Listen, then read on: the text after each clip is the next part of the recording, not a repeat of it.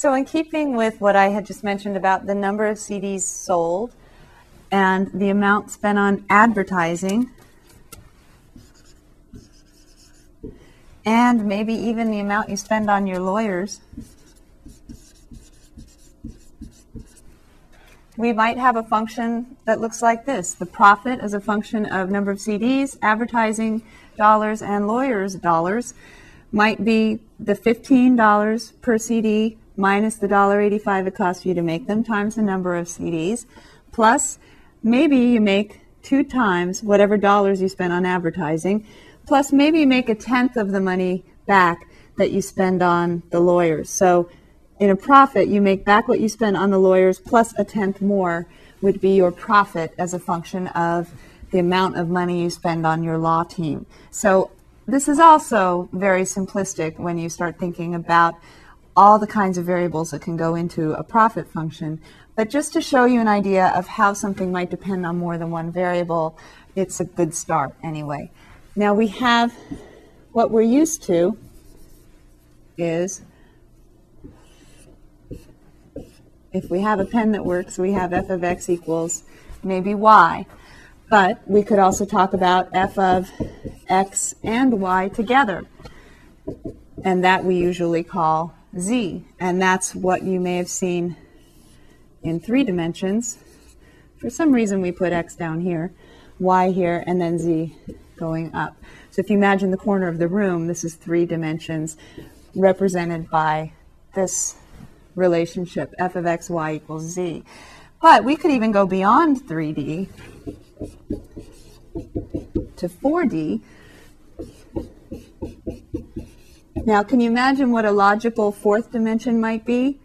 We don't just have the position we're in, we also have when we're in it. So we could also think of the fourth dimension as time. That would be one example. But in terms of what we're going to be moving into, we often think of our fourth variable as W.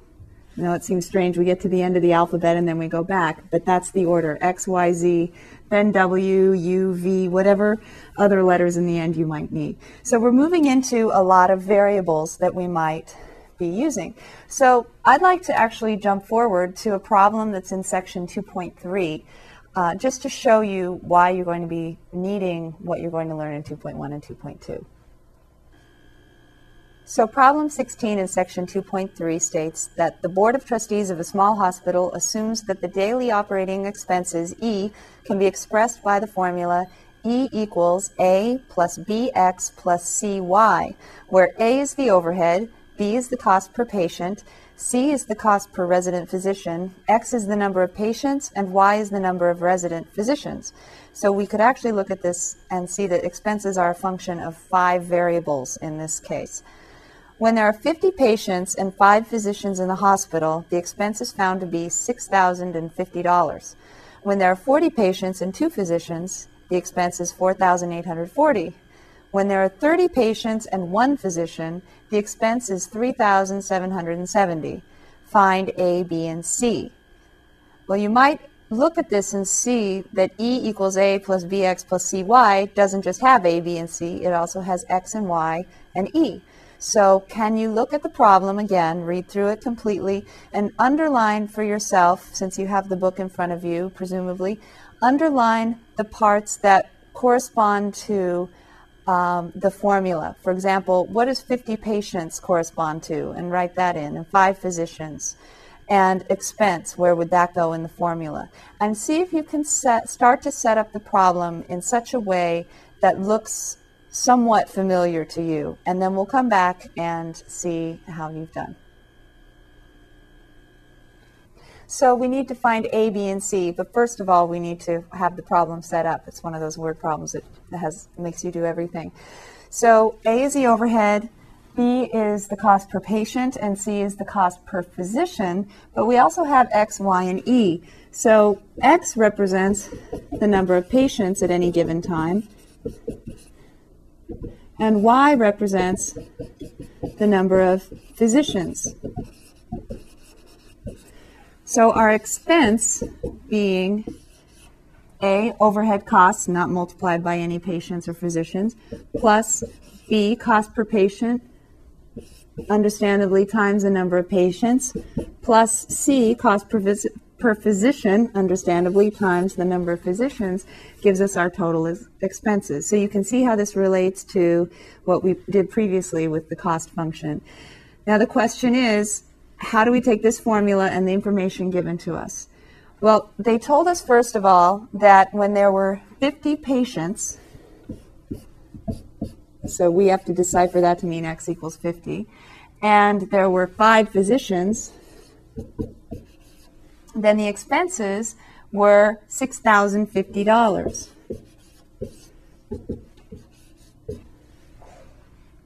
Then they said for a different situation at a different time in the hospital, if you had 40 patients, X is 40, and you had two resident physicians, Y is 2, then the expenses were less, which makes sense, 48, 40. And then we had the third case. If X was 30 patients, Y was one physician, then the expenses were even less at 3770. So we have three different situations, and according to this formula then, we should have three different equations. So using the first the first information, $6,050 would equal A, we don't know, plus B, we don't know, times X, which is 50, plus C, we don't know, times Y, which is 5. So we have a first equation, 6,050 equals A plus 50B, since it's nice to put the coefficients first, and then plus 5C. So this is our first scenario in the formula. So take a minute and write the second two formulas the same way I did this first one, and we'll come back. So did you get a system of three equations with three variables, a, b, and c? Here's the one that I wrote, but just written a little more conveniently with the constant on the right-hand side, and then the coefficients and the variables on the left. Then the second set of information, 1a plus 40b plus 2c equals 4840. And then the last one, overhead plus 30b plus 1c equals 3770. Now, you've probably seen problems like this, maybe not with such large numbers, but you've probably seen systems of three equations with three variables before. Now, if you don't remember how to do these, you might recall an easier problem, say 4x plus y equals 2 and x minus 3y equals 6, something like that. And I'll let you practice this on your own, solving this system of equations. Uh, you will have seen this before, probably um, in classes before this and also earlier in this book. Two ways to solve this, either substitution where you might maybe want to solve for x. x is 6 plus 3y, and then substitute that 6 plus 3y back in to the x in the original, the first equation.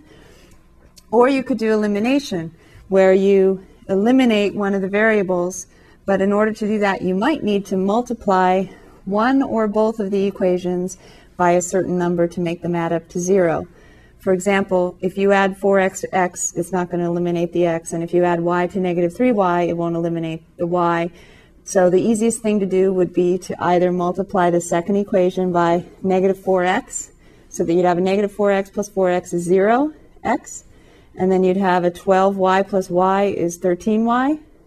And then you'd have, what did I do, negative 4. So I'd have negative 24 plus 2 is negative 22. And then you'd have just one equation with one variable, namely y, to solve. Or you could do the other way, multiply the top equation by, if this is negative 3, then you want to multiply this top one by positive 3. So you have positive 3 plus negative 3 is 0, y, and then you could solve for x. So most students do elimination, although you could also solve for x and use substitution. You can actually do that to solve this system of equations as well. But do you want to? I don't want to. Tell you what, you can do it as an exercise, um, but we're going to do it an easier way in a couple of sections. But this right here is why I took you through this whole circuitous explanation about break-even analysis and what are matrices, because matrices are going to make our work with things like this a lot easier and a lot more efficient. And first thing, we want to do a lot less writing because if I wanted to write, I would have been an English major. So we're going to take this and make it even more concise than we normally do in math class. And we're going to do that with something called a matrix.